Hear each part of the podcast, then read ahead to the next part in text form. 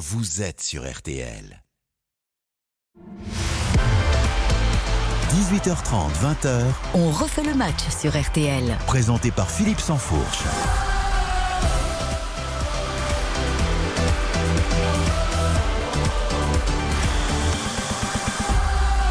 Bonsoir à tous, ravi de vous retrouver comme chaque samedi soir, soirée foot jusqu'à 22h sur RTL. On va refaire le match évidemment. Quel match hier des Bleus et 4-0 face aux Pays-Bas pour la grande rentrée en 2023. On retrouvera évidemment Eric Silvestro euh, dès 20h pour un grand tour d'Europe, notamment de toutes les, sélections en ce début de parcours éliminatoire vers l'Euro 2024. Et si justement on avait vu euh, bah, déjà hier le, le grand favori, pourquoi pas Est-ce qu'on n'a pas vu le futur vainqueur de cet euro dans un an et quatre mois à Berlin, puisque ce sera un 14 juillet la finale, ça ne vous aura pas échappé. Est-ce qu'on s'enflamme peut-être un petit peu aussi? Tiens, on va, en débattre évidemment euh, très longuement dans ce On refait le match avec autour de la table ce soir Sébastien Tarago de la chaîne Équipe. Bonsoir Philippe, bonsoir tout le monde. Dominique Sévrac qui a déjà le sourire aux lèvres. Bonsoir, bah, le programme est réjouissant. On va retrouver également avec nous David Ayello de Prime Vidéo. Bonsoir Philippe, bonsoir à tous. Et Xavier Barret, notre écrivain euh, dans le match. Est-ce que, le guide de l'Euro 2024 est déjà. Il est déjà commencé, oui. Et on connaît le nom du vainqueur, non Ça, c'est autre chose. avec un programme évidemment chargé autour des Bleus. Euh, dans un premier temps, vous l'aurez bien compris, euh, on va décortiquer mm. cette grande rentrée. Euh, est-ce qu'ils sont euh, plus forts que lors du dernier mondial? Est-ce que cette équipe est plus forte? Est-ce que le capitaine Mbappé a, fait taire euh, tous les sceptiques Deschamps A-t-il fait le, meilleur choix? Colomwani est-il déjà un titulaire indiscutable? Est-ce qu'on a envie de voir Olivier Giroud dès le coup d'envoi en Irlande ou est-ce qu'il faut enchaîner avec euh, Alors tout n'a pas été parfait hier. On va aussi essayer de, trouver ce qui peut être amélioré, notamment sur ce flanc droit de cette équipe de France, Kingsley Coman par exemple. Euh, est-ce qu'il y a un plafond de verre? Est-ce qu'il y a un problème avec l'équipe de France? On a l'impression qu'on ne voit pas le vrai euh, Kingsley Coman en bleu. Et puis tiens, pendant ce temps-là, euh, toujours pas de nouvelles de Karim Benzema. Je ne sais pas si vous en avez, mais il est, toujours muet. Est-ce que est-ce que finalement cette sortie peu glorieuse de l'équipe de France va écorner définitivement son image ou est-ce qu'il a encore la possibilité de la redresser? L'Irlande lundi soir, l'Irlande, ça nous ramène forcément à 2009. La main de Thierry Henry qui reste un petit peu dans, dans toutes les têtes. Est-ce que c'est une des. C'était pas là-bas. Hein une des tâches. Non, c'était pas là-bas, mais ça avait commencé là-bas et ça s'était euh, terminé au Stade de France. Avec un grand Hugo Loris. a déjà envie de me contrarier. Est-ce que c'est une tâche indélébile dans l'histoire des Bleus ou est-ce que c'est balayé de, votre euh, mémoire cette affaire? Les Bleus, évidemment, beaucoup, mais pas que ce soir. Euh, après 19h15, 19h20, on glissera gentiment sur l'actualité du, du Paris Saint-Germain avec les soucis de Milan Skriniar, ce défenseur qui n'est toujours pas au Paris Saint-Germain, mais dont on parle comme si c'était déjà un, un de ses défenseurs. Et il est blessé. Tiens, il va quasiment pas joué jusqu'à la fin de la saison. Est-ce qu'on va se poser la question de savoir si il faut le prendre ou pas, ce garçon au Paris Saint-Germain, ou c'est déjà un, problème avant même qu'il ne soit là? On parlera de l'équipe de France de foot, on parlera même du, du Ballon d'Or. On refait le match, on est ensemble jusqu'à 20h euh, en vidéo également sur RTL.fr et sur l'appli RTL. Vous êtes bien sur RTL et vous avez raison. Philippe Sansfourche. On refait le match jusqu'à 20h sur RTL. On refait le match avec Philippe Sansfourche. On refait le match jusqu'à 20h avec euh, Sébastien Tarago, avec Dominique Sévrac, avec Xavier Barret et avec euh, David Ayello. Alors cette rentrée de, l'équipe de France hier au Stade de France, un stade plein, l'hommage aux anciens, et puis ce, match qui se déroule euh, parfaitement avec euh, le doublé du nouveau capitaine Kylian Mbappé, Antoine Griezmann qui retrouve le chemin des filets, Randall Colomwani ultra percutant, complémentaire dans cette attaque des Bleus, Mike Maignan pour sa première qui stoppe un penalty, ça ne pouvait pas mieux repartir en 2023. Sébastien Tarago, comment a-t-on pu un instant remettre en cause la légitimité de Didier Deschamps pour les années à venir? Qui a remis en cause la, légitimité Je sais pas, je vous ai, entendu quand même euh, autour de cette table nous dire régulièrement qu'on s'était un peu emballé sur le fait de, de, relancer. Ce qui euh, m'inquiète euh, chez vous, cher patron, c'est que vous avez des problèmes d'audition. Et ce qui a été remis en cause, ce n'est pas qu'il ait été prolongé à la tête de l'équipe de France, c'est qu'il ait été prolongé jusqu'en 2026. Et c'est quand même très différent. On va pas refaire le débat, ça me plairait beaucoup, euh, parce que je trouve qu'il y a beaucoup de choses à dire à ce Non, mais sujet. au-delà de ça, il y avait quand Mais- cette petite musique de. Pas- alors, ça pas chez moi, donc je suis assez à l'aise avec ça. euh, Ça va s'éroder. Il Pas- fallait, pas il chez fallait moi, je suis- nouvelle je suis- énergie. Pas, chez moi, je suis à l'aise avec ça. Jamais j'ai imaginé une seconde que Zinedine Zidane puisse arriver. Euh, à partir du moment où Didier Deschamps arrivait en finale de Coupe du Monde, il était inimaginable de lui demander d'a- d'arrêter. En plus, moi, je- même si j'ai trouvé cette équipe de France médiocre à la Coupe du Monde, je me suis amusé, alors qu'avant je m'ennuyais. Donc je, je- je reprochais à Didier Deschamps de m'ennuyer malgré le fait qu'il gagne. J'allais pas lui reprocher de m'amuser malgré le fait qu'il gagne. Mais oui, moi j'ai beaucoup aimé les scénarios, euh, notamment la finale. Euh, Elle est extraordinaire euh, dans le sens propre du terme. Donc j'ai- j'ai- en aucun cas je, je critiquais cela. Il y a aucune maîtrise en demi-finale. L'équipe de France se fait abominablement manger par euh, la redoutable équipe du Maroc. Euh, mais mais c'est pas grave. Je- voilà, ça fait partie du foot et surtout aujourd'hui du foot de France international. était quand même euh, un peu comme les Pays-Bas hier, très affaibli aussi par. En euh, finale, En demi-finale face au Maroc. en demi-finale, parce que vous croyez, vous plaisantez. le- En demi-finale, le Maroc n'était pas affaibli. C'est vrai, on m'a dit ça. Mais, mais euh, vous vous rappelez de l'état de l'équipe du Maroc en demi-finale? Ils avaient que des éclopés Oui, Entre, les, entre Ouais, ceux qui n'étaient pas là et ceux qui sont la- sortis au bout de pas 5 refaire la minutes. Monde, on fait la. Coupe du Monde, punaise. Euh, le, le- le sélectionneur marocain qu'on présentait comme le, le Ouais. Arrigo Sacchi, euh, Non, mais vous êtes- vous il a quand même mais- fait n'importe quoi sur la demi-finale. Il a, il, a- il a- il a mis sur le terrain des joueurs qui Mais il avait plus de joueurs. avaient une jambe en moins. Ils euh, sont tous et au bout éclopés. d'un quart d'heure, il avait. Bon bref, en tout, cas, en tout cas, il était très bien Bon. que Didier Deschamps poursuive sa mission. Il l'entame euh, là de manière remarquable. On pourrait encore discuter des Pays-Bas, peut-être qu'on le fera, mais Mm. euh, c'est très bien. Bon, il a retrouvé tous ses supporters Didier Deschamps, c'est formidable. Moi, j'ai jamais été supporter de qui que ce soit. Tout à fait. Dominique Sévrac, Oui. je vous ai entendu hier, vous étiez le premier à poser la question à, à Didier Deschamps en, en Ah conférence de presse d'après-match. Soirée parfaite. Bah- Qu'est-ce qu'on peut redire à ça? Ah, c'était une bonne question. Oui. Euh, du début à la fin, parce qu'en général. Il y a le euh, sens de la synthèse. Ça s'é- ça s'étiole. Euh, là, à la 21e minute, il y avait euh, 3-0. On pouvait penser qu'il y aurait une sorte de relâchement. Et puis moi, je me suis trompé, parce que la semaine dernière, je vous avais dit, Philippe, que euh, l'après Loris, Varane, Mandanda euh, serait très compliqué. Alors, je vous disais que je ne sais pas de combien de temps ça durait, entre une mi-temps et, et, plus, et plus longtemps. Bah là, ça durait même pas deux minutes, hein, puisque il a fallu que Kylian Mbappé euh, serve Antoine Griezmann, ce qui était un débat de la semaine sur, sur le Capitana, pour qu'on pour qu'on soit rassuré si jamais on était inquiet, ce qui pas- n'était pas mon cas en tout sur le Capitana. Moi, j'étais inquiet sur le sur la reconstruction de- mentale, la force collective euh, née des, des cadres, du, du fait que Loris avait un poids considérable en interne, pas forcément euh, ce qu'on voyait dans les conférences de presse où il était lénifiant et insipide, mais c'était pour mieux nous tromper sur son rôle hyper puissant en interne, son binôme avec euh, Deschamps, euh, capitaine euh, et euh, sélectionneur. Et je me disais, euh, comment ils vont faire? Ils sont un peu jeunes, euh, certes ils ont du talent. Eh bien, euh, donc je me suis complètement trompé parce que euh, c'est reparti. Mais comment tu peux dire, excuse-moi de te couper, mais comment tu peux dire que tu t'es trompé déjà? Bah, Tu parce t'es pas, que- tu t'es, tu bah, pas le- forcément trompé. bah, parce On a vu un match, les amis. Oui. On a vu un match contre les Pays-Bas, c'était l'équipe, l'équipe C des Pays-Bas. J'ai dit hier, je le répète, que c'était entre le Cirque Pinder et les autres Toiries. C'est, pas possible en fait. Il y a quand même des bons On- joueurs. on- non, des- il y, a- il y avait rien. Non, mais l'équipe. titulaire, il est sur une jambe, il il y arrive plus. Non, mais ils ont- ils pas ils ont- ils ont- dit que c'était le plus mauvais, je suis d'accord avec c'est de Lirt, de Mais- Il y, a- il y avait rien hier. Il y avait Il y a- rien. il y a pas- Hier, il y avait rien et les pauvres, les pauvres en plus, ils avaient été victimes euh, d'une intoxication alimentaire. Enfin bon, Oui. ils avaient tout- rien pour eux. Nous, en finale de la Mais Coupe du Monde, on a Ce qui est dur, d'un ce virus. qui est dur. Moi, Varane, j'ai jamais été un, un immense fan, mais je reconnais quand même une chose, c'est qu'il a fait 11 ans en équipe de France. Et que ça, durer, c'est le plus difficile. Donc, Upamecano et Konaté, on les voit, ils sont plaisants, ils cassent les lignes, ils prennent des risques, c'est agréable. Mais à un moment, il va, il va falloir tenir.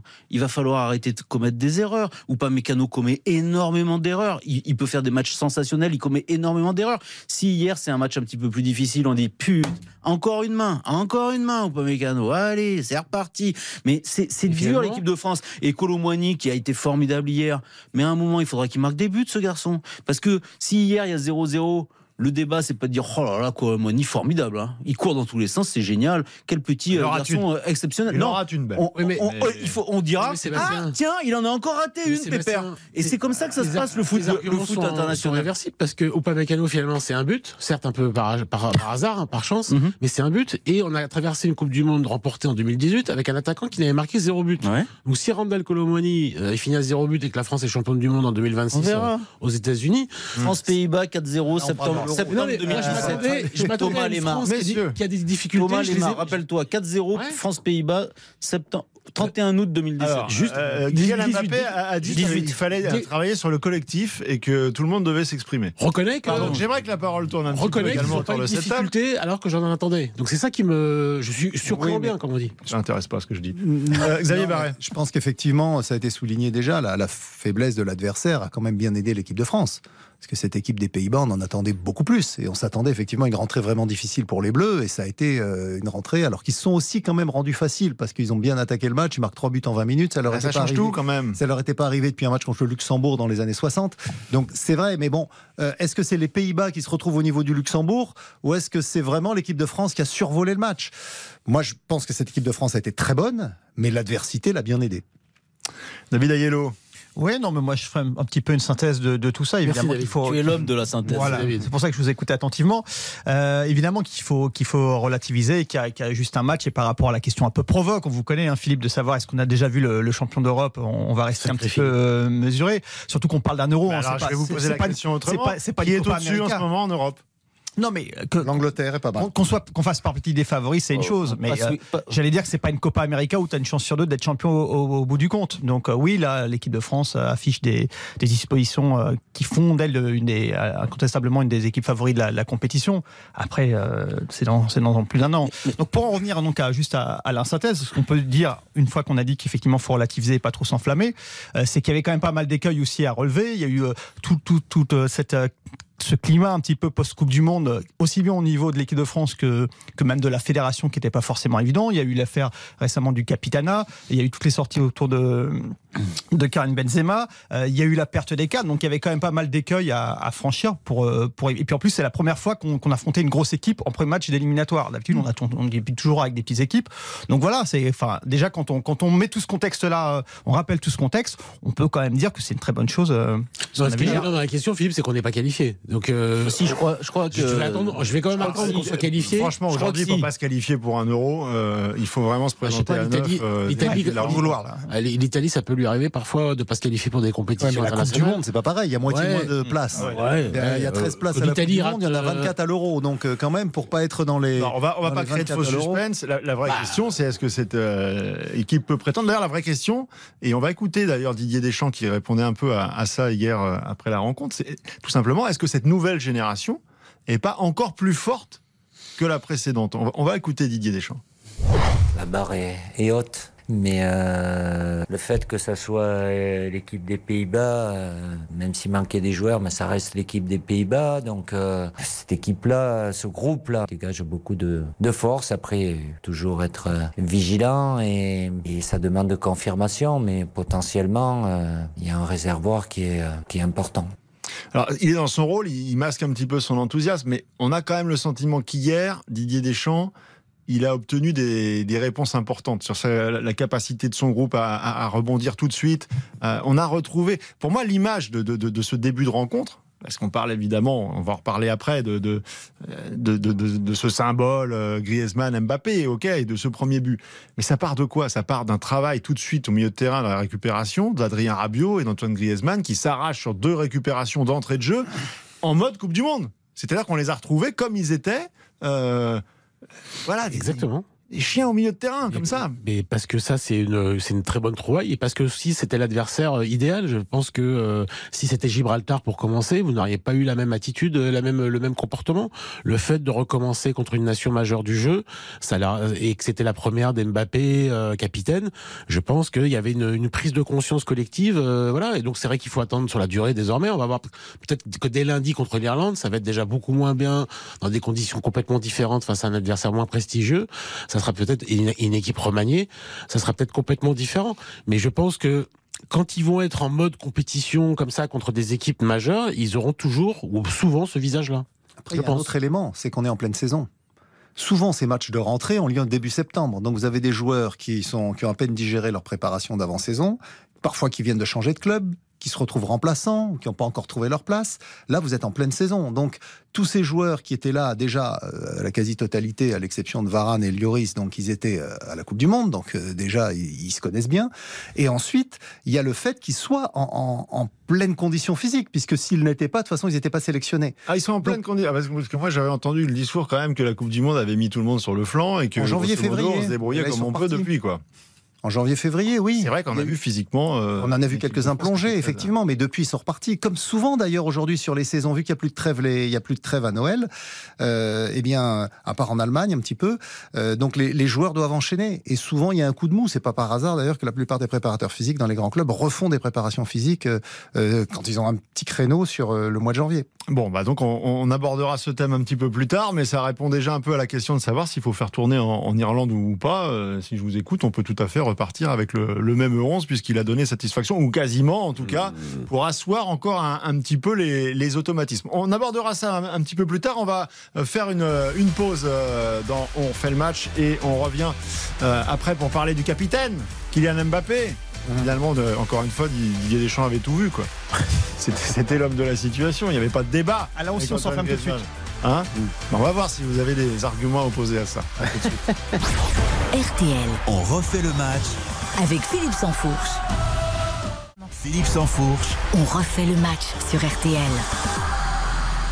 On refait le match jusqu'à 20h, le, le foot plus globalement jusqu'à 22h ce soir avec euh, Eric Silvestro. euh, vous retrouverez également les habitués de la soirée, Xavier Domergue, euh, Karine Galli, et puis on, fera un petit coucou à tous nos, correspondants un peu partout en Europe pour faire le point sur ce début d'éliminatoire pour l'Euro 2024. Alors, Kylian Mbappé, nouveau capitaine. Kylian Mbappé. On va l'écouter lui aussi tout de suite, euh, parce que moi ça m'a marqué sur sa prise de parole avant la, la rencontre euh, à, à J-1. On a entendu un Kylian Mbappé avec un discours manifestement très tourné vers euh, les autres, vers la générosité. Un nouveau Kylian Mbappé. Je pense qu'il avait quand même un petit peu travaillé sa com. J'ai l'impression. Euh, je vous ai ramassé comme ça 25-30 secondes. C'est uniquement sur les deux premières minutes. Hein. J'ai pas triché, j'ai pas pris sur 30 minutes de confiance. Sur les deux premières minutes, ça donne ça, Kylian Mbappé. Quelqu'un qui est avant tout tourné vers l'équipe, quelqu'un qui est capable d'être rassembleur, fédérateur et qui est capable d'emmener les autres dans son sillage. Moi, je pense que je vais être un, capitaine qui va être tourné vers les autres. On a des joueurs importants dans l'équipe. J'ai pas envie de, de décider, d'imposer. J'ai envie d'ouvrir euh, la possibilité aux autres de s'exprimer. On a montré euh, lors de nos grandes performances que lorsqu'on était tous ensemble et que chacun avait sa place, eh ben, on était capable de faire de grandes choses. Je pense que ce serait une erreur pour moi de bouleverser tout ça. Voilà, c'est l'altruisme.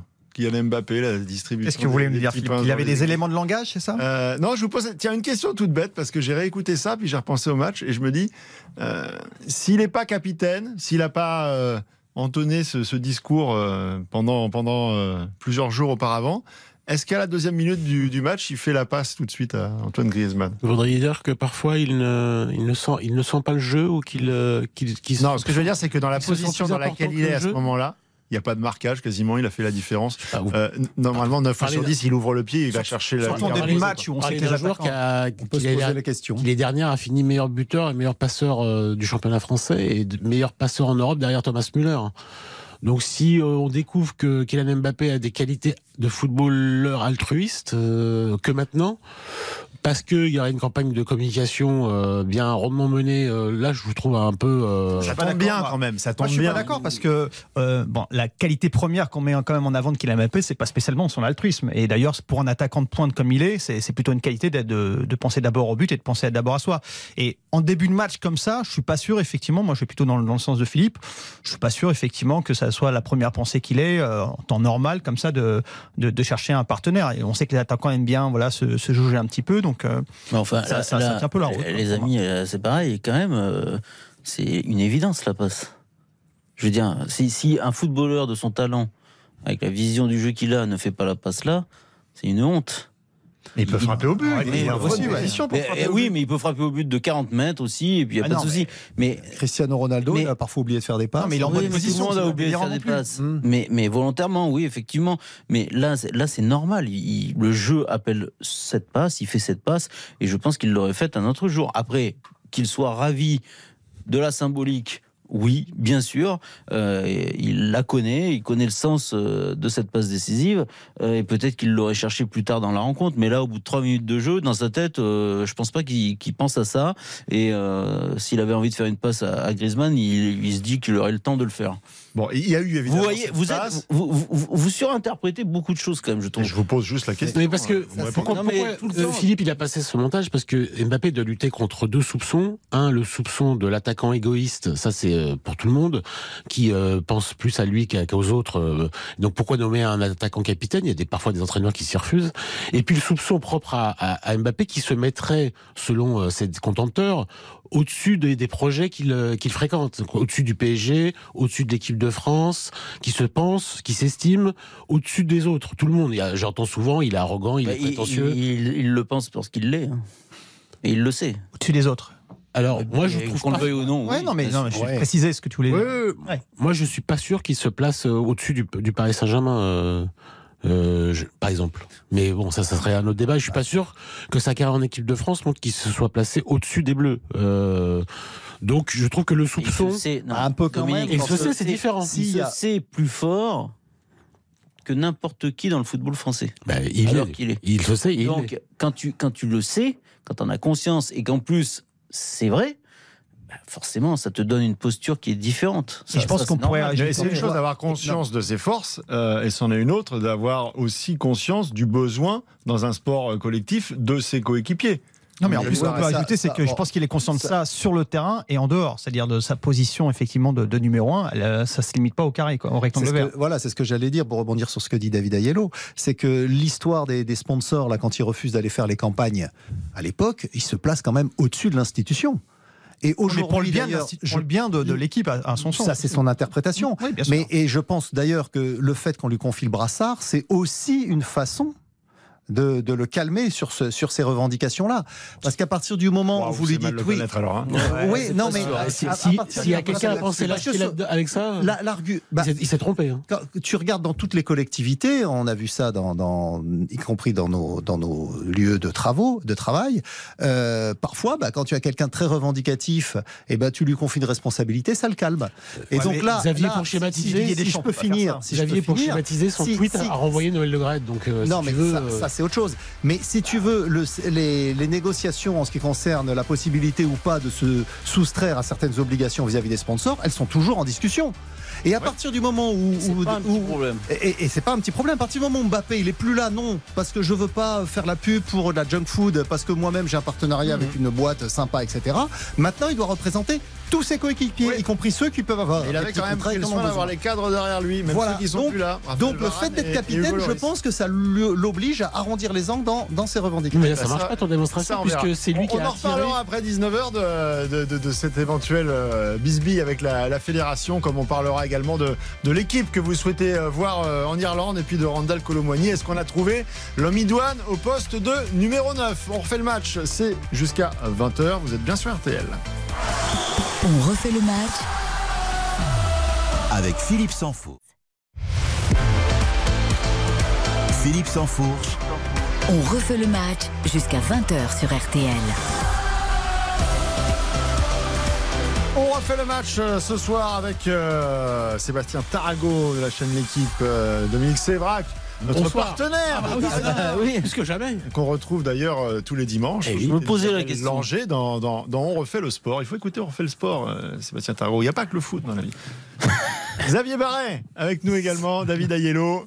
Ensemble jusqu'à 20h pour euh, revenir sur cette euh, rentrée de, de l'équipe de France. On était sur le débat du Capitana et euh, je, je vous en parlais juste avant la publicité. Essayez de ne pas casser le, le matériel quand même. Jouer avec le Les gens micro. ne nous voient pas.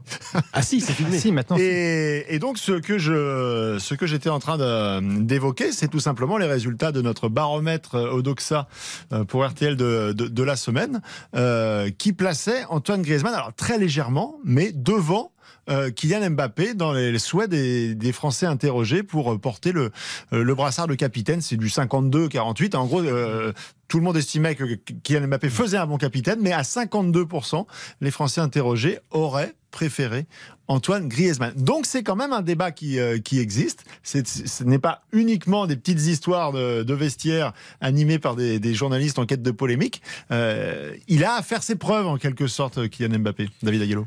Oui, euh, déjà parce qu'elle a pris mal l'expérience, et d'ailleurs Mbappé euh, l'a bien rappelé tout au long euh, de son intervention sur le, sur le sujet, elle allait à, à- Antoine Griezmann. Donc euh, c'est vrai que sur ce point-là, il y a, y a un net avantage à, à Griezmann. Je pense que là où également il y a peut-être un petit peu de...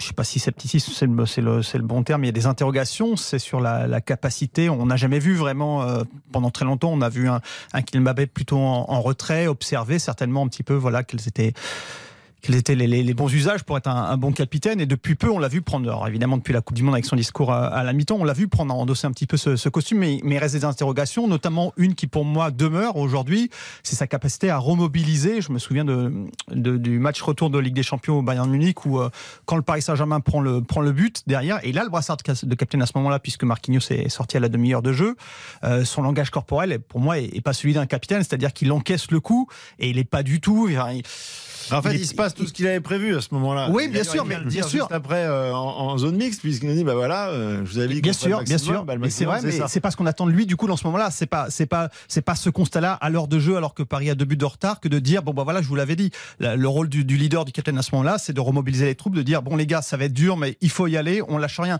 Et pour l'instant, ce, ce rôle-là, on l'a pas encore vu. C'est l'un, pour moi, c'est l'un des derniers axes de développement de, en- je parle vraiment hors football, hors technique de, de Kylian Mbappé quoi. Mais qui, qui, à part euh, Antoine Griezmann et sa grande sœur, euh, pouvait sérieusement envisager que Antoine Griezmann ait les épaules pour être capitaine de l'équipe de France Franchement.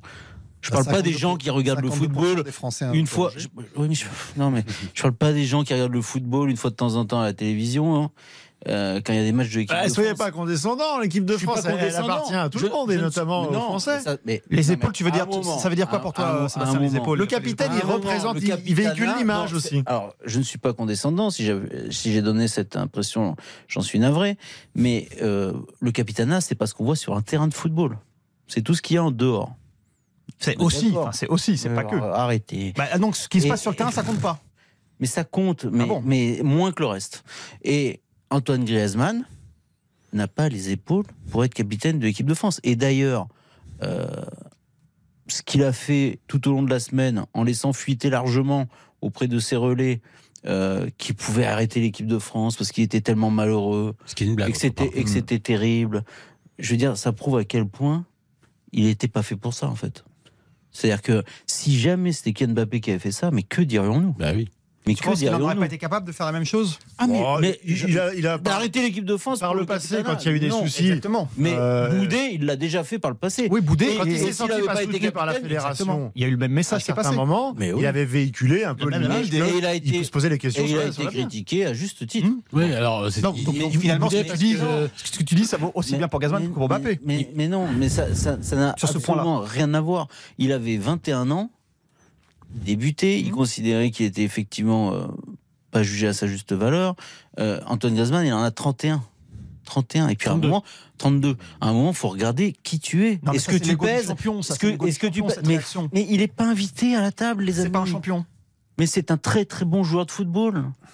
Non, un très très bon joueur moi, de football dont, dont- dont- dont la carrière est remarquable. Mais qui dit, qui, dit, qui dit le joueur qu'il est, et grâce à son tempérament, grâce à, à un épanouissement personnel, il est capable de surperformer en équipe de France. Mais c'est extraordinaire déjà. C'est déjà. Moi, je suis admiratif de ce que fait Antoine Griezmann, mais il n'est pas invité à la table de, de Kylian Mbappé. Il l'a jamais été. Bon, du coup, Didier Deschamps, il les a fait croire à un faux suspense. Il- n'y a, jamais eu de suspense. Il a Vous le savez ah très bien. C'était une, c'était une blague. Il savait très bien qu'il allait le donner à, à Antoine Griezmann, euh, qui. euh, À Kylian Ah, Mbappé. Kylian Mbappé, mais euh, Antoine Griezmann qui euh, qui pouvait pas rester à Barcelone parce que la marche était trop haute, parce qu'il est parce qu'il c'est pas de la même dimension que, que Kylian Mbappé. Aujourd'hui, Kylian Mbappé à Barcelone, il se baladerait, euh, au Real Madrid, il se baladerait, à Liverpool, il se baladerait. Antoine Griezmann, il peut pas faire ces clubs-là où il, qu'il peut plus. reparte. Il peut plus, donc euh, donc Il c'est comme, ça. Et après, pour l'histoire, la, la petite histoire dans la grande histoire, je me demande s'il est fait pas déborder par son entourage, euh, le pauvre Antoine Griezmann, parce que moi je sais que le mardi, il a eu une discussion avec Didier Deschamps qui était un peu inquiet. Il, Deschamps, il fait croire qu'il lit pas la presse, mais il fait que ça. Et il a lu donc qu'il pouvait arrêter sa carrière internationale, donc il allait le voir. Il lui a demandé si c'était vrai.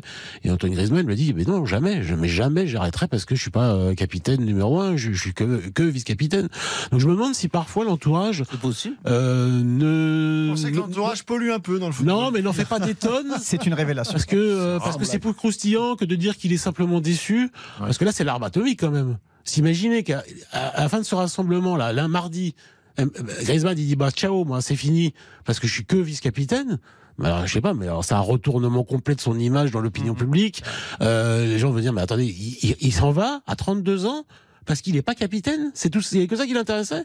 Ah bah excusez-nous, on s'est trompé sur lui, sur le Maconnais, le gentil bourguignon, bah qui dégage alors. Hein? Ça serait insupportable. Et encore une fois, si c'est Mbappé qui avait fait ça, Effectivement. Ouais, mais après- Si- S'il après, a cette cote euh, de popularité auprès du grand public, c'est aussi parce qu'il a jamais pris ce genre de, de position. Non, mais Mais après, en ça, revanche, son ça- espoir d'être capitaine, il était légitime. Compte tenu de son histoire en équipe de France, compte tenu du fait que Didier Deschamps s'appuie sur lui, que c'est le relais privilégié dans le jeu, euh, c'était c'était pas totalement scandaleux et on comprend n'y a la, pas la de réaction des, Fran- scandale. des Français. juste Après, n'est pas, on n'est pas choix. toujours lucide sur soi-même. Et en l'occurrence, Antoine Griezmann n'était pas lucide sur lui-même. Ce n'est pas un capitaine. Mais Non, c'est pas, pas Franck Ribéry. c'est pas quand même ce, sujet, Sébastien. Il l'a- il l'avait dit dans des J'ai vu notamment dans l'équipe cette semaine. Il l'a dit dans des conférences de presse. Il y a beaucoup d'acteurs du, monde du football, d'anciens joueurs de l'équipe de France, euh, importants. Euh, ils connaissent Antoine Griezmann? Qui avait. Mais il- Philippe, ils connaissent Antoine Griezmann Mais qu'est-ce que vous parle Mais- de gens qui connaissent un minimum Antoine Griezmann et qui connaissent un minimum le fonctionnement de l'équipe de France depuis 5-6 ans. Mais quoi, c'est sa timidité, qui- sa réserve que qui, tu lui... dans, qui, dans les Non, gens lui-même. qui suivent l'équipe de France, s'ils n'ont pas un intérêt à le, à le dire, peut sérieusement envisager que c'est Antoine Griezmann qui va être capitaine de l'équipe de France. Mais, ce n'est pas sérieux en fait. Après, ce qui est factuel, oui, mais que- regarde Zidane. Zidane, euh, on pensait jamais qu'il serait capitaine de l'équipe de France au début de sa Antoine carrière. Griezmann et Zinedine Zidane? Bah, après, avec le, le temps, moi je pense qu'il y, a- il y a un Mais élément non, qui est important Antoine et on Griezmann voit le brassard est souvent confié à des joueurs qui ont une certaine Mais expérience. Zinedine Zidane, c'est un dur, Mais c'est un méchant. Ah, c'est un leader. il il impose les choses, parfois sans, sans même avoir besoin d'ouvrir la bouche. Antoine Griezmann, c'est pas ça. Antoine Griezmann, c'est un peu plus que Ribéry. Mais c'est c'est plus Ribéry que Michel Platini. Ce qui est certain, en tout cas euh, factuellement, c'est que Antoine Griezmann euh, n'a jamais contesté, même avant le départ du Loris, euh, ne serait-ce que le vice-capitana, il était euh, logiquement donné à Raphaël Varane. Finalement, Antoine Griezmann, il n'est jamais rentré dans ce jeu-là. Donc euh, il y avait aussi une raison pour laquelle, euh, depuis maintenant euh, 2014 et son arrivée en, en bleu, il était un pilier des, des, des feuilles de match de Didier Deschamps, mais pas un, un- mais un il a- potentiel capitaine. Il a le record de titularisation consécu- de matchs consécutifs en équipe de France. Parce que c'est un Mais- super joueur. Bien sûr. Mais, mais euh, je me souviens d'une conférence de presse où la question lui avait été posée est-ce que vous êtes le leader? L'idée, il a dit oh mais ça, ça m'intéresse pas. Euh, effectivement, donc. oh, mais depuis le temps, euh, c'était il y a quelques, c'était avant l'euro, je crois. De, depuis le temps, avec l'expérience acquise, avec ce statut qui s'est renforcé au fil du temps. Pouvait se poser légitimement la question est-ce qu'il peut pas être capitaine Mais après, il y, a- il y a un élément aussi qu'on a peu évoqué. Pour moi, c'est l'ego. Euh, tout- tout- avec toutes les réserves. On que- parle que- que de cela. Non, mais on parle que de ça. Mais ce que je veux dire, c'est que on sait en plus qu'il y a eu des, des bisbilles entre les deux, entre Griezmann et, et Mbappé pendant très longtemps en, en équipe de France. Donc forcément, qu'à un moment, tu l'as dit, peut-être qu'il n'est pas lucide sur, euh, enfin, ou en tout cas sur la, la possibilité qu'il ait euh, in fine le, le brassard. Mais je pense que c'est pas, c'est pas son, c'est pas son logiciel. Quoi. Ils sont, ils sont pas, ils sont pas programmés pour se remettre en cause et être lucide quelque part. Bon, vous parlez que des stars, là, toujours, là, Mbappé, répond à On va. On va faire une petite pause et puis on va parler aussi des, des nouveaux parce que ça existe. Randall Colomwani, il a fait un très bon match hier. Donc, est-ce qu'on conserve C'est une future star. ou est-ce qu'on met Olivier Giroud à sa place en Irlande? Notre star. Bon, bah, mûrissez un peu vos réponses. Mûrissons. À tout de suite. Philippe Sansfourche, On refait le match jusqu'à 20h sur RTL. Philippe Sansfourche, on refait le match sur RTL. On refait le match jusqu'à 20h avec Sébastien Tarago, Dominique Bonsoir. euh, David Ayello et Xavier euh, Barret. On va terminer sur l'équipe de France. On parle après du, du- du Paris Saint-Germain, de l'équipe de France féminine, du, du Ballon d'Or. J'aurais même peut-être une ou deux petites questions bonus si vous êtes euh, rapide à, à vous poser. Euh, mais j'aimerais qu'on parle de, des deux euh, attaquants hier qui devaient accompagner Kylian Mbappé, à savoir Randall Colomwani et, et Kingsley Coman. Alors avec on va dire des, finalement un jugement assez euh, disparate à la fin sur leur euh, performance euh, à l'un et, et à l'autre. Euh, on va commencer par le meilleur. Randall Colomwani, est-ce qu'il vous a convaincu? Est-ce que c'est l'homme de la situation complémentaire euh, pour euh, euh, mettre en valeur les qualités de Kylian Mbappé et lui aussi être le meilleur point de fixation en neuf, même si c'est pas Olivier Giroud? Bah, c'est ce qu'on va dire si jamais on le défend. Ça n'a rien contre Olivier Giroud. En fait, c'est deux registres différents, c'est deux profils complètement opposés. C'est pour pas, c'est pas forcément pour la même fonction. Ça dépend du match. Mais là, comme ça, à domicile, pour emballer une rencontre d'éliminatoire pour l'Euro 2024, dans- vous pouvez vous rattraper parce que derrière, euh, si jamais vous faites match nul, par exemple contre les Pays-Bas, vous avez d'autres matchs. Bah oui, c'était l'idéal. Je trouve que ce joueur-là, il participe énormément au jeu, qu'il est combine très très bien avec euh, Mbappé, qu'il a de la vitesse, qu'il ouvre des espaces, qu'il est intelligent. Donc évidemment, il a pas le sens du but euh, d'Olivier Giroud ni de Kylian Mbappé. Ça, ça va s'améliorer. Il est encore jeune. Il joue que entre guillemets à Francfort. Il était que à Nantes avant. Avec tout le respect qu'on a pour ces clubs-là, on espère qu'il va aller au Bayern, à City, à Liverpool où il veut euh, pour euh, progresser. Mais oui, pour l'instant, c'est saisissant. Et puis euh, Giroud est pas est pas enterré et fini. Hein. Du coup, en Irlande, on fait quoi? Non, mais il y a peut-être une solution, c'est de mettre les deux. Parce qu'il a joué aussi sur le côté droit, euh, Colomwani. Euh, à partir du moment où Kingsley Coman est pas convaincant dans ce registre, Ah vous oui, allez là, en vous Irlande, deux vous questions en même temps. Là. Voilà, vous on mettez met, euh, Giroud, vous mettez Giroud avant pas le même abattage défensif aussi. Euh, Colomwani? Mm. Oui non c'est sûr mais bon après l'Irlande on l'a vu euh, elle a eu du mal à, à gagner un match amical là, cette semaine je pense que déjà les Pays-Bas c'était pas terrible mais alors l'Irlande euh, ça l'a Ouais, mais il faut, là, il faut commencer aussi, à mon avis, à trouver des automatismes, à construire, à réfléchir, à pas se dire, tiens, je vais faire une équipe pour le, pour le match contre l'Irlande. C'est pour ça que moi, je serais plutôt dans l'idée de, de lui redonner sa chance, de, de justement lui permettre de trouver un petit peu ses marques, de s'installer dans, dans ce rôle-là. Comme tu l'as dit, on n'entend pas du tout euh, Giroud, mais Giroud, on sait, on sait, on sait que de toute façon, même s'il rentre à la 60e, il répondra présent. On sait que s'il débute, il répondra présent et que et qu'il sera là s'il y a un ballon qui traîne. Donc, euh, pour moi, il y a, voilà, il y a, il y a du temps à, à accorder à ce, à ce jeune prometteur. Sébastien Tarago, Randall Colomwani, euh, prometteur, ça c'est certain, mais euh, est-ce qu'on peut espérer plus que ça? Est-ce que c'est, vous le voyez comme le, le numéro 9 titulaire euh, à l'euro dans, dans un an et demi Mais de toute façon, il va quand même falloir à un moment ou à un autre envisager euh, l'après Giroud quand même. Donc, euh, je trouverais ça déjà formidable que Giroud reste dans le groupe, euh, qu'il soit présent, qu'il ait un rôle, euh, sans être forcément titulaire indiscutable. Donc, Colomwani, je trouve ça, je trouve qu'on s'emballe vite par rapport à une entrée en finale de Coupe du Monde, certes. magnifique et ce match d'hier mais c'était très intéressant donc c'était très intéressant. La seule réserve, encore une fois, que je, donne, c'est qu'il va y avoir des matchs difficiles, plus engagés, euh, plus laborieux, où la France sera moins inspirée. Et euh, dans ces cas-là, encore une fois, faut pas en rater trop des occasions. Faut pas en rater trop. C'est difficile d'être attaquant de l'équipe de France. Même quand il y a Kylian Mbappé à côté, il faut mettre des buts. Et si vous faites 5, 6, 7, 8 matchs où vous mettez pas un pion, ok, même si vous courez dans tous les sens, à un moment, les débats, ils vont, ils vont changer. Et ça va très, très, très, très vite. Voilà, donc il faut, faut juste être prudent et lui laisser du temps. Et que lui aussi, comme l'a dit euh, Dominique, euh, pour l'instant, il a peu d'expérience, ce garçon. Mhm. Donc, il- il- quelle est sa marge de, re- de progression? Moi, moi, je sais pas. C'est pour ça qu'il faut qu'il joue sais- pour moi. C'est Pardon? que- on dit qu'il n'a pas d'expérience, mais c'est pour ça qu'il faut qu'il joue. Il faut qu'il en, faut qu'il en, en emmagasine. et Je sais que- pas s'il faut qu'il joue, il faut qu'il progresse. Bah oui, mais, pour mais, progresser, euh, il faut qu'il joue. Bah, moi, je pense qu'il faut qu'il progresse dans ses clubs aussi euh, et qu'il Ouais, change de dimension. mal, à Après, l'intelligence. vous lui demandez beaucoup très vite parce que. Bah non, regardez, justement, euh, c'est vous qui lui demandez beaucoup Non, mais vite. des garçons comme Ousmane Dembélé ou Kingsley Coman, donc on va peut-être euh, ne évoquer. pas. Euh, mais ils, ils ont sont joué- là depuis tu des ils ont joué- années. ils ont à chaque fois qu'ils mais- sont pas blessés, ils sont dans le groupe.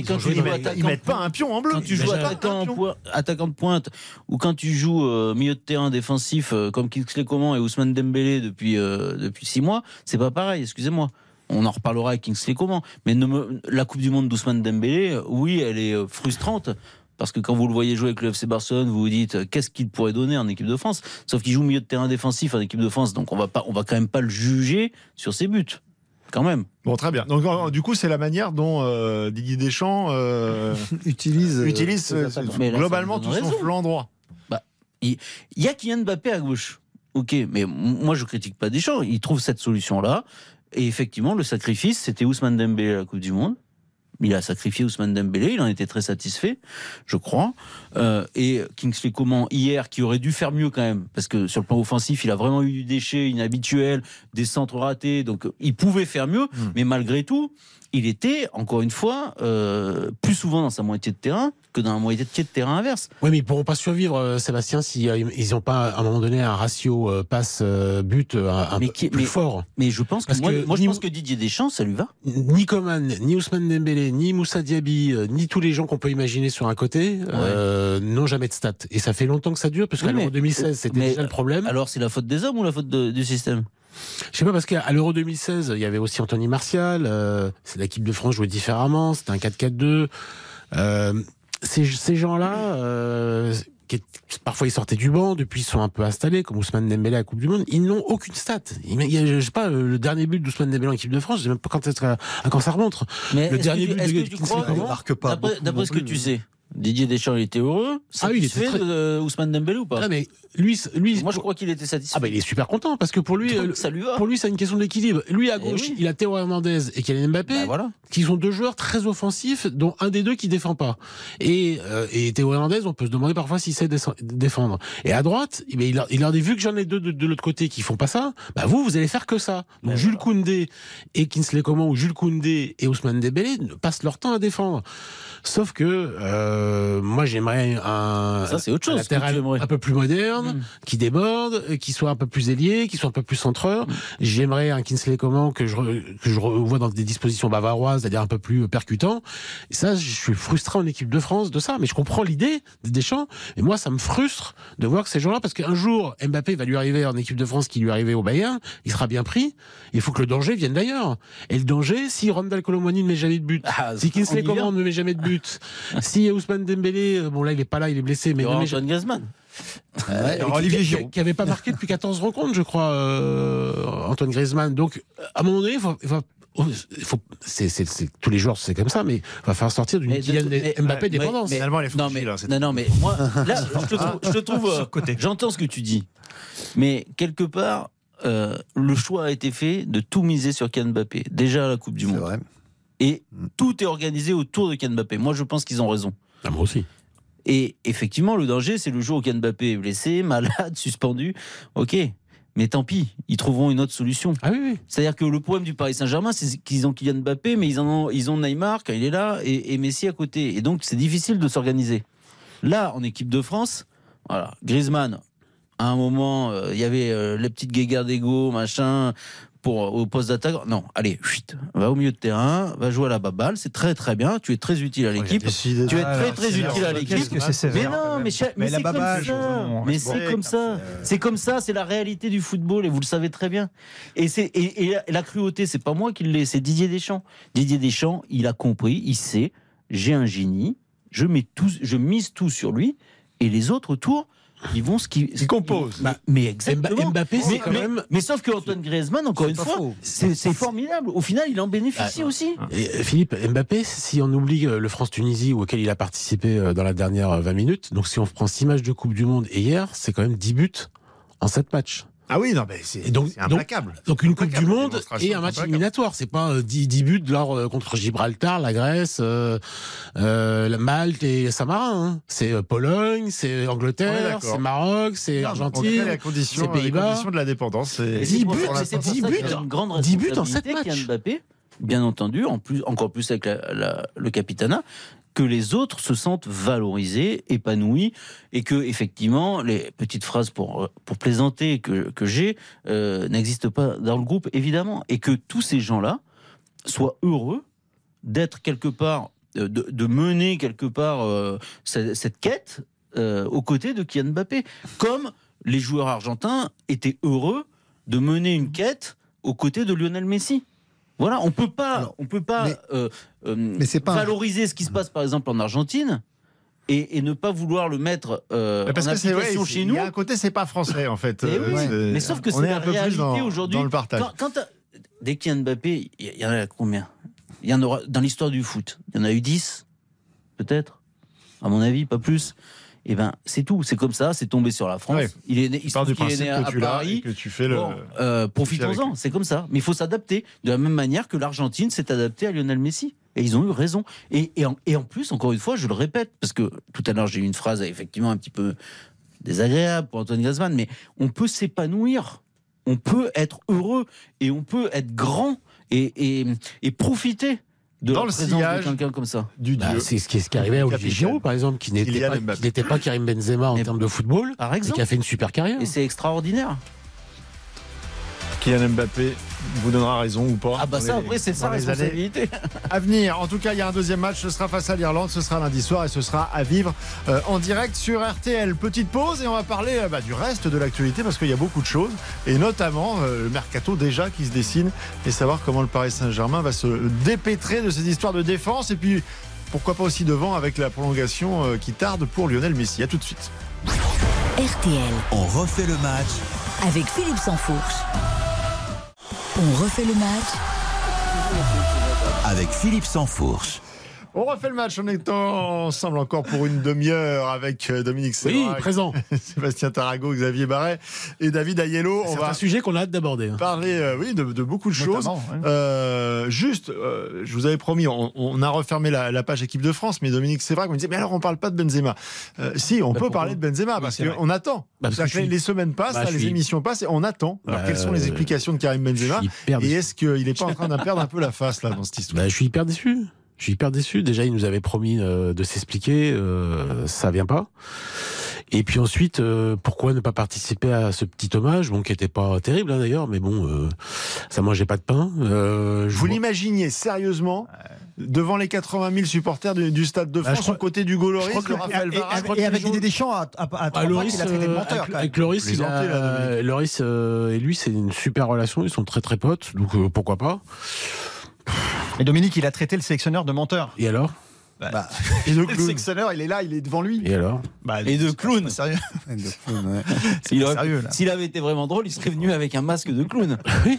Non, mais il avait, possible. il avait déjà refusé de venir au Si. Qatar, puisqu'il avait été invité aussi à venir pour la finale. Non, je suis déçu, Oui, ça l'intéresse plus. comprendre. euh, il le dit, ça l'intéresse plus et je comprends pas. Mais ça l'a jamais. euh, pour le coup, Karim Benzema qui réalise une carrière alors immense en club, euh, il a toujours été davantage intéressé par lui-même que par l'équipe de France. Donc euh, voilà, ça va dans la lignée de ce qui s'est passé depuis quelques années. Lui-même, et on peut le comprendre, a très très mal vécu euh, sa mise à l'écart, une frustration. C'était important, alors une l'équipe de France, il a frustration. mal vécu. Oui, mais l'équipe de France était importante pour la mise en avant de lui-même. Et euh, il n'a jamais eu un comportement ultra collectif euh, en, en équipe de France.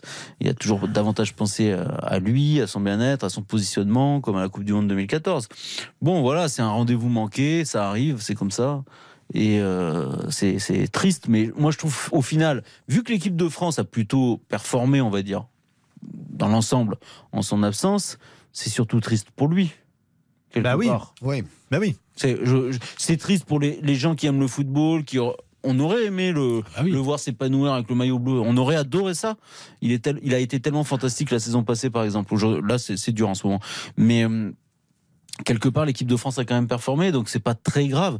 Pour lui, Oui. je trouve ça triste. Ce qui est malheureux, c'est qu'il donne raison finalement aux gens qui ont toujours eu une réticence euh, autour de, de lui. de- euh, et, et même lorsqu'il est revenu et qu'il a été très performant euh, tout de suite à- avec les Bleus, finalement, cette sortie euh, bah, vient un petit peu gâcher et ternir Ouais, le, le bilan au global. Pour, pour le coup, on a loué avant les, la qualité de la communication de Kylian Mbappé en disant qu'il fait pratiquement jamais de faux pas.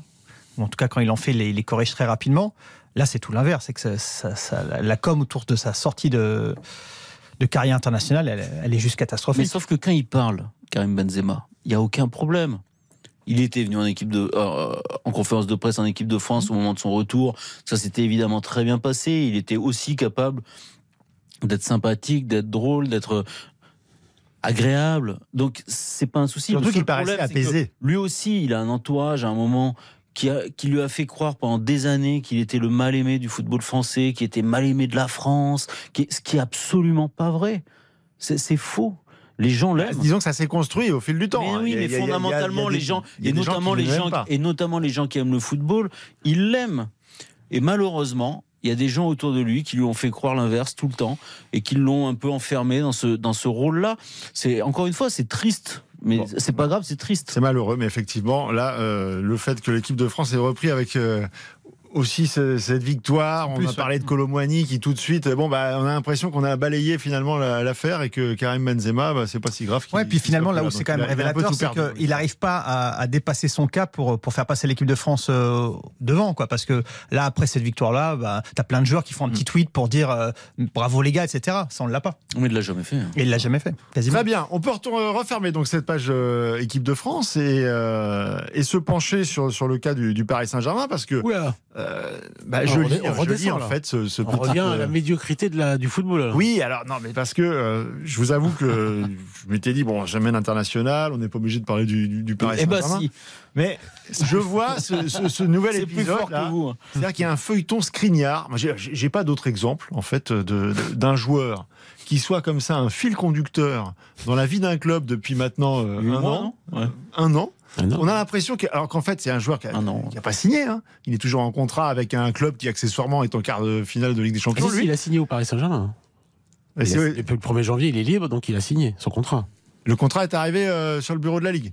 Ah, il s'est engagé avec le Il s'est engagé peut-être euh, verbalement, ouais. On va dire qu'il a Ah. signé, non Euh, Normalement, le, À partir du se 1er passe- janvier, ils enregistrent les contrats quand- qu'à l'ouverture du mercato, Oui, oui. officiellement. Mais, Bon, euh, a priori, l'accord est total et Oui, ça, ce, ce serait signé. Et effectivement, après, il faut enregistrer le contrat. Mais j'ai pas l'impression, euh, Dominique, que le Paris Saint-Germain puisse revenir en arrière. dans Ah non, cette non, histoire. non, il a, il a signé depuis le 1er janvier, il est, compte- il est libre de s'engager ailleurs, il s'est engagé ailleurs, il se trouve que c'est à Paris. De toute façon, ça a été toujours la, la volonté première du, D'habitude, c'est au bout de du trois, joueur c'est au bout de et du mois club. qui sont moins bons. Maintenant, c'est. Finalement, c'est une bonne chose qu'ils qu'il soit pas qu'il soit pas débarqué à, à Paris. euh, Ah bah justement, parce que Sinon, il aurait pas. là, on s'aperçoit donc que ce garçon est- a des douleurs récurrentes au dos euh, qui l'empêchent. Alors pour l'instant, c'est pas identifié comme une blessure euh, euh, très très nette, mais en tout cas, ça l'handicape à, à tel point que qu'il ne peut plus disputer de, de matchs en ce moment et probablement même jusqu'à la fin de la saison. Ce qui est quand même Avec fantastique, c'est que ce joueur, avant de signer à Paris,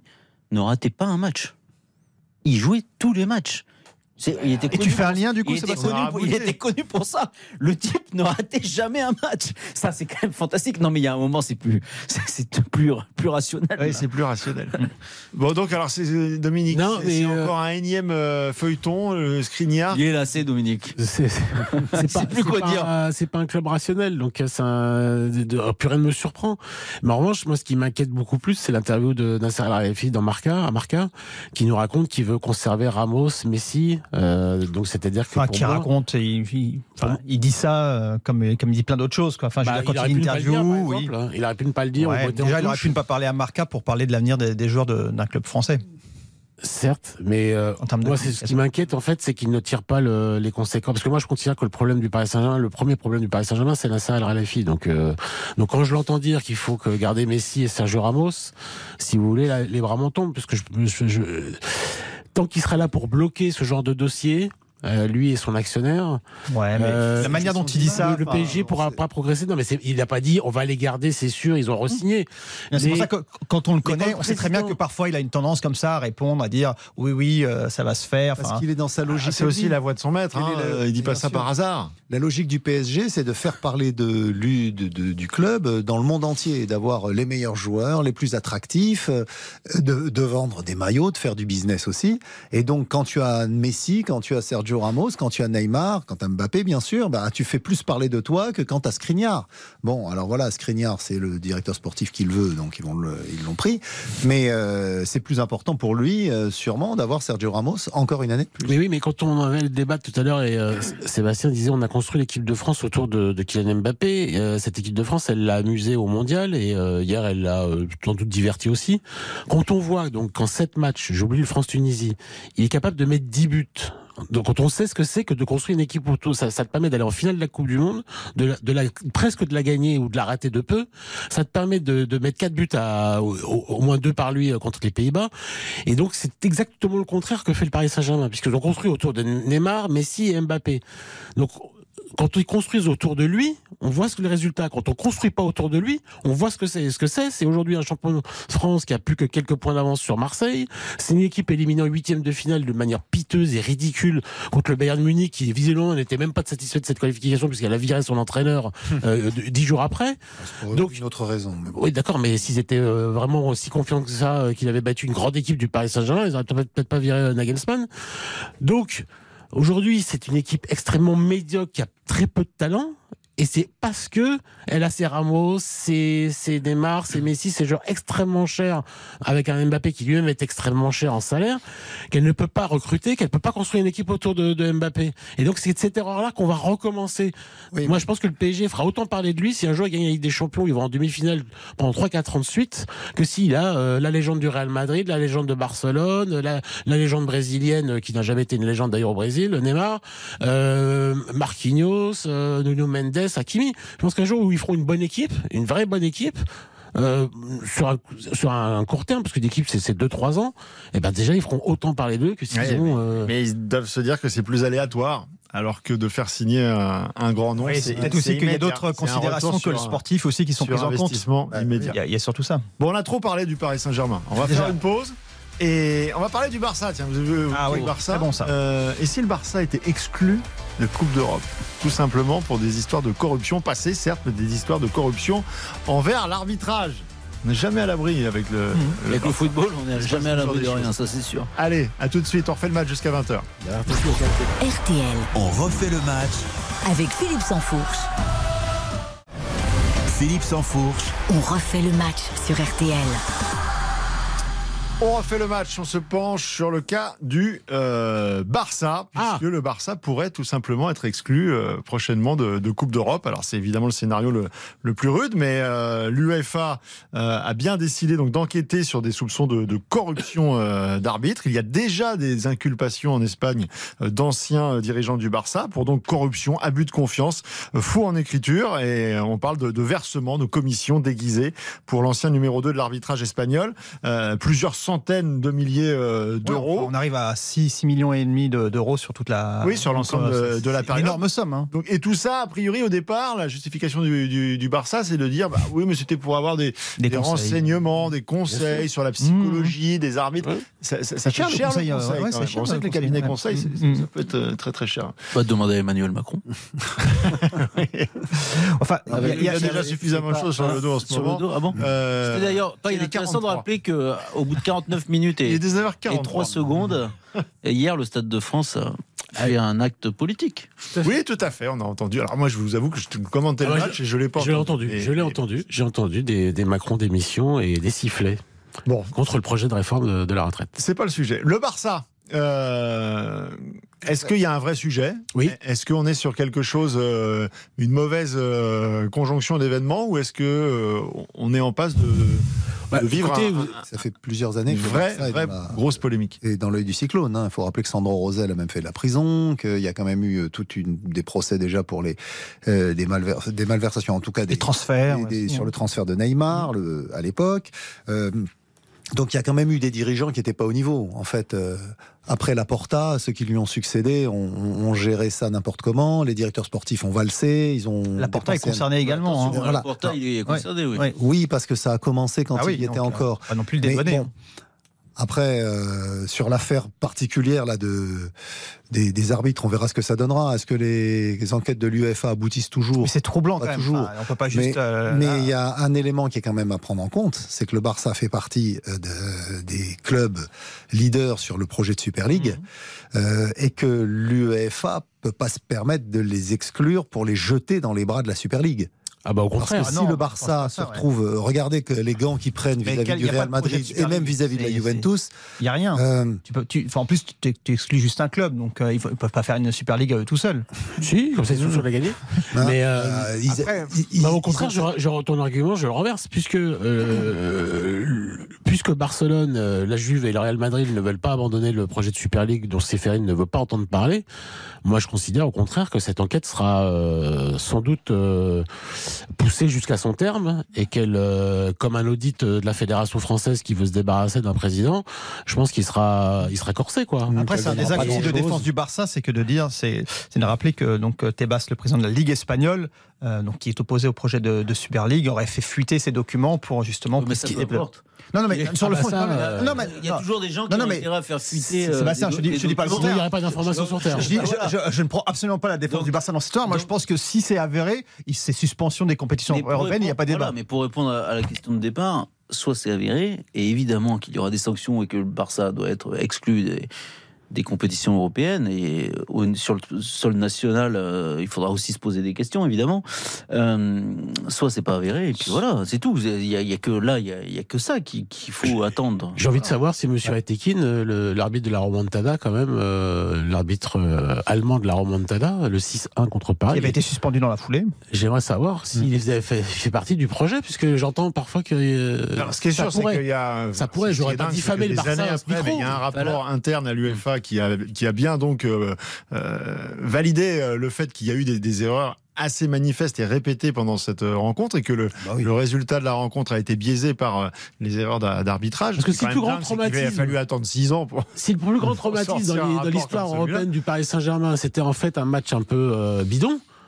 Euh, pour être resté poli, ça sera, ça sera magnifique parce que ils ont réussi. magnifique, mais tu peux. Ouais, parce que eux, ils, ont, ils sont qualifiés. C'est une belle jambe quand même. Hein. Bah, eux, ils sont qualifiés pour se faire éliminer par la Juve au tour suivant, mais, mais pareil, eux, ça fait, ça fait six ans qu'ils traînent ça comme un boulet. Ouais, mais bon, ça fait une belle jambe de savoir que, enfin voilà, tu, tu ah, non. Bah, si ça réduit l'impact de la chose. Pour l'instant, ce qui se passe, c'est au niveau national. Hein. Oui, tout à fait. Mais sauf qu'il y a l'UEFA qui s'empare du dossier. Non, mais l'UEFA s'empare du dossier, mais pour l'instant, au niveau de l'UEFA, il y a il n'y a rien. Une enquête, ouais. Et je pense alors, que. Ça aux auditeurs, effectivement, qu'il y a des suspicions non, mais, non, non, de corruption là, oui, au niveau de, de la Coupe d'Europe.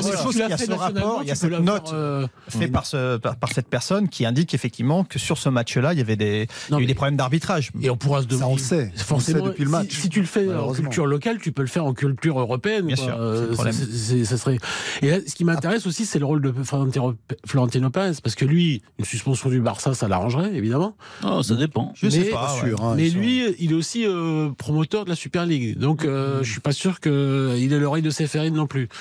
Donc, ça serait intéressant de savoir. Oui, mais c'est vrai que là en tout cas, il y a peut-être une dimension politique également qu'on peut pas exclure sur le fait qu'à un moment, du côté de l'UEFA, il y a peut-être un, un, levier de pression sur, euh, sur ce dossier de la Super League avec cette histoire-là. Mais un Barça exclu de Coupe d'Europe, c'est aussi un Barça euh, qui se retrouve amputé euh, d'une grosse partie de son budget. Donc euh, c'est des stars en moins, c'est une Liga qui rayonne moins à l'international.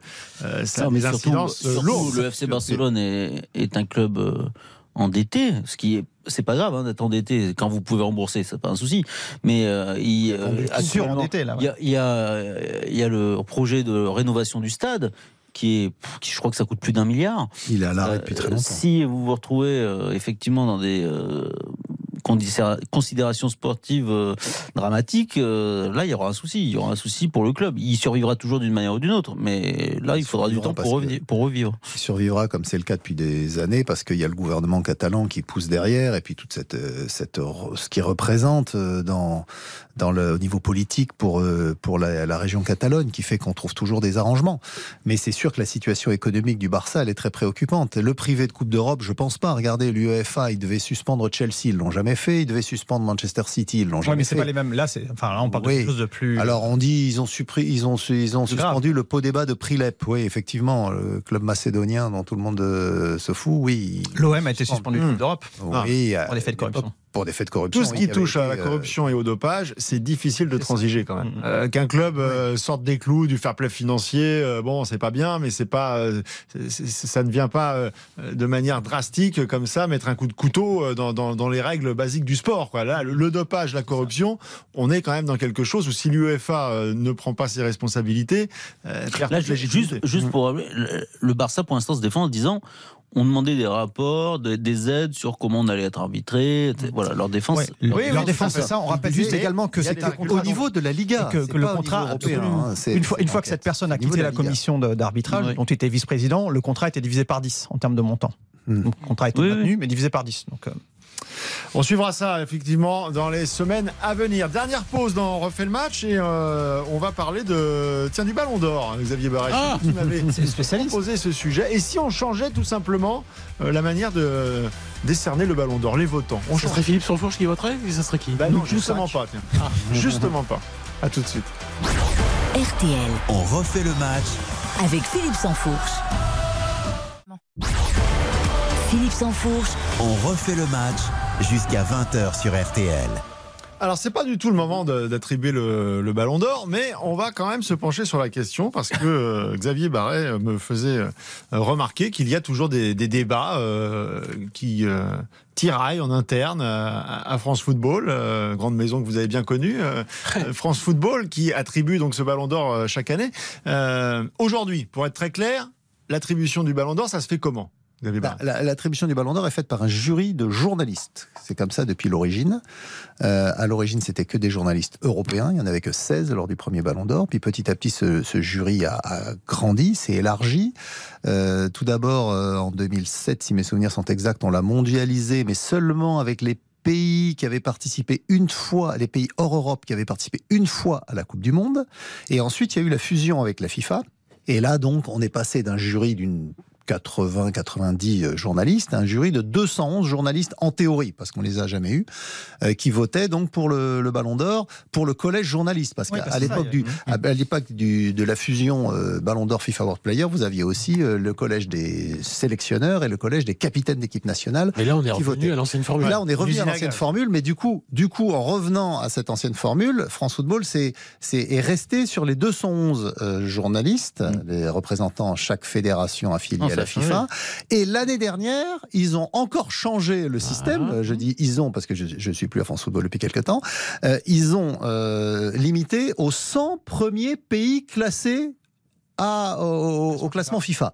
Donc ça veut dire qu'en fait le jury va changer chaque année. Enfin, de façon marginale. Oui. Vous avez des pays a qui rentrent, des pays qui sortent. Brésil, la Globalement, France. les, il- restera les grands. Oui. Et donc ça pose problème là Et donc, Non, mais moi, moi, je trouve que ces changements incessants font perdre en, en crédibilité le, le, le jury du Ballon d'Or parce qu'aujourd'hui, vous avez à, à l'origine, il faut voir qu'à l'origine, les, les journalistes qui votaient, c'était des journalistes qui voyaient tous les matchs, enfin, les grands matchs, ce que, ce que le grand public ne voyait pas. Ouais. Euh, Aujourd'hui, vous avez parmi les jurés, alors je les connais Ils pas voyaient, ils tous. voyaient moins de matchs qu'aujourd'hui. Hein. Oui, mais ils étaient les avez- seuls à les voir. Ah oui, Ils étaient les seuls à les voir. c'est justement. Si tu veux, le jeu. Ça, le- ça reste, le- ça reste- les journalistes qui voient le plus de matchs, à mon avis. Le grand- Si tu compares Alors, avec les joueurs. Alors aujourd'hui, on se retrouve avec des journalistes. Alors il y en a certains que je connais en- encore parce que c'était moi qui les avais installés à l'époque. Il y en a d'autres effectivement qui ont changé. Et des journalistes, mais en fait, ils ne voient jamais un joueur. Ils voient jamais un match live. Ils ne voient qu'à travers leur écran. Ça serait quoi l'alternative Donc, ben moi, l'alternative pour moi, il, il faut faire voter les ballons d'or. Mais les, mais alors eux, Les ballons d'or. Pour, pour moi, c'est une hérésie. Ils voient pas de match. Parce que les joueurs, on le sait, ils voient très peu de matchs. Parce que je suis désolé, Ah je, bah, je côtoie régulièrement. La plupart tu- des joueurs ne voient pas de match. Et d'autre part, ils ne côtoient pas plus les joueurs que, que d'autres. Mais, tu- tu- mais la plupart de ces joueurs sont engagés Xavier, justement Xavier, à la FIFA ou à l'UEFA ou dans des clubs. Xavier, Figo. Figo est conseiller, Nedved est, est- est représentation. directeur sportif à la, à la Juventus. Tu, dis que Xavier, ces gens-là ne voient jamais de match. Mais bien sûr que Xavier. si. Et surtout, ils sont la contact plupart- des joueurs et ils sont sur le terrain. Xavier, ce ils que sont ne jamais sont sur le pas. Xavier. ce- que ne sont pas. Oui. te rends-tu compte de ce que tu dis par rapport à la nationalité? C'est-à-dire que les, les anciens ballons d'or, Modric par exemple, dans 10 ans, il y a un Croate qui est dans la course au ballon d'or. Tu crois qu'il va avoir son libre arbitre? Tu crois qu'il va voter peut-être pour euh, Ken Mbappé qui sera toujours là, qu'il Ah l'aura oui. toujours, l'aura toujours pas gagné? Ah, oula, ça serait pas bon signe. ça. Mais- Euh, mais c'est- quand les joueurs votent, on l'a vu à l'époque, quand les joueurs votaient pour le Ballon d'Or, c'est pas compliqué. Soit ils votent pour le Ballon d'Or? avec la FIFA. Il y, avait. quand il y a le collège Ah, des joueurs. C'était des pas joueurs. les joueurs qui votaient, c'était les joueurs. qui recevaient la. Ils votent.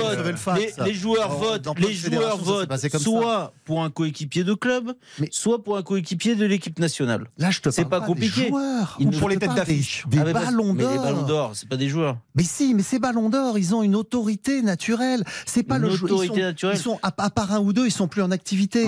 Donc ce- ils ne vont pas voter pour leur coéquipier ou ne pas ne, ne pas vexer leur coéquipier parce qu'ils il Ronaldo, voit pas les matchs. si. C'est ça. Mais, Moi, mais je- non, Euh, moi, je tu peux dis, pas quand, dire quand- ça. quand- quand on parle avec ces joueurs-là, la, la plupart des joueurs, on voit bien qu'ils ne regardent pas régulièrement, et à mon avis, je le maintiens, ils regardent beaucoup moins de matchs que les journalistes. Ce que je comprends pas, euh, Xavier, c'est que tu commences par nous dire euh, le Ballon d'Or, ça a changé 55 fois de collège, de, façon de voter, et genre, bah, je faisais quoi? On va encore continuer, on va encore trouver une autre façon. Donc je- tu, non, tu nous dis toi-même que c'est un problème, que ça change tout le temps, et tu veux rechanger là, la façon de voter. là, là, Là, on veut que ce soit le changement ultime. Voilà. Définitif. Exactement. Non, là, là- tu installes, la formule est bonne, là. hein. tu installes le- l'Académie des Ballons d'Or, ce qu'on avait fait nous d'ailleurs à L'Académie France des Football à d'Or. l'époque. Qu'est-ce qui ne va pas euh, en- cette en- formule-là des neufs. Parce que, parce que tu as affaire non plus à des journalistes qui aujourd'hui voient les champions, qui les côtoient, tu as affaire à des en fans. une partie quand même qui Et c'est pour ça que Messi est élu chaque année. Xavier. Parce que C'est tu as pareil pour les joueurs. fans. Les joueurs, Xavier, en pareil, ils voient pas les 2018, matchs. Ouais. en 2018, imagine, il y a Antoine Griezmann qui peut prétendre au Ballon d'Or et Kylian Mbappé aussi d'ailleurs. Mais bon, allez, on va dire Antoine Griezmann qui finit troisième. Et Raphaël Varane. Et imagine Jean-Pierre Papin. Jean-Pierre Ouais. Papin, s'il s'il ne vote pas, Ah, Pour s'il un Français. Ouais, ça s'il ne vote pas pour un Français, mais il se fait, mais, Mais- vilipender partout. Donc qu'est-ce qu'il va faire? La quoi, plupart du temps, il Au va pas s'embêter, mais parce que c'est comme ça. Mais rappelez-vous, bah, rappelez-vous quand même. Le, le sketch à l'époque de Ribéry, c'était qui? Il y avait un, un, un joueur français qui avait eu le malheur de dire, c'était en 2013. Je sais plus quel joueur français avait eu le malheur de dire ah bah moi je, je voterai pour euh, si je votais je voterais pour Ronaldo ou Messi. Michel Platini, C'est lui qui l'a Qui. C'est pas Michel Platini? Non, non, non, c'était un joueur en activité. Oh là là, le bazar en équipe de France. Alors là, Ah Ribéry oui. était comme un fou. Euh, on me respecte pas. La France n'est pas derrière moi. Et allez, c'était reparti pour un tour. Donc c'est toujours comme ça. Vous croyez que Jean-Pierre Papin, il va s'emmerder Mais tu te rends à, ne pas voter pour un Français? Tu sais, tu sais, mais ça, il votera pour qui il veut. Mais non, il a votera pas pour il lui-même. Ballon Il d'Or. votera mais pour un Français. Mais Et- et après, Jean-Pierre Papin, par exemple, il cherchait mais- du boulot. Maintenant, il y en a un à l'OM. Mais à l'époque, il cherchait du boulot. Bah, tu, crois qu'il va, tu crois il qu'il était va aller, tu crois qu'il va aller Mais s'embêter il- était tous les après-midi, euh, en Zidane plateau. voterait Benzema chaque année ou pas? Bah écoute, Mais- déjà il faudra qu'il Même soit dans Benzema Mais sa retraite. il faut juste savoir une chose quand même, c'est que c'est c'est que ces ballons d'or, ces ballons d'or votent déjà chaque année pour le trophée Copa. Eh ben voilà, Donc on leur ça. demande leur avis pour le meilleur espoir du football mondial ou le meilleur jeune, Hmm. mais ils sont pas compétents Mais pour tu- donner leur, euh, leur avis Tu pour le ballon d'or. Tu devrais créer- tu réalises, tu devrais créer créer le prix Xavier Barré avec les anciens ballons d'or. Mais Créer le prix Barré qui décerne le meilleur joueur barré de l'année. On l'a voilà. déjà fait. On a demandé au, on a demandé au Ballon d'Or à l'époque de, de voter pour le Ballon d'Or, enfin, le joueur du siècle, et ils avaient voté. Et il n'y a pas eu de scandale pour Pelé. Bah écoutez, vous savez quoi Je Mais pensais ça- pas que ça ferait autant débat, moi, cette histoire. Donc, Mais c'est euh, passionne. ça. je remercie Xavier Barret. Bravo, bravo, Bon, il est un peu seul, mais bon, on le félicite quand même. Envie, bon, Il faut savoir il s'est fait un peu lyncher à la fin, mais enfin, c'était le prix à payer. Mais en tout cas, le débat aura vécu. Euh, merci beaucoup, messieurs. On refait le match. On se retrouve euh, la semaine prochaine à la même heure, au même endroit. Eric Silvestro, dans un instant, euh, eh bien pour refaire pendant deux heures également, euh, pas le match, mais euh, l'ensemble de l'actualité euh, des sélections, notamment au travers de l'Europe de, dans ses qualifications pour l'Euro 2024. Philippe Sansfourche. On refait le match sur RTL.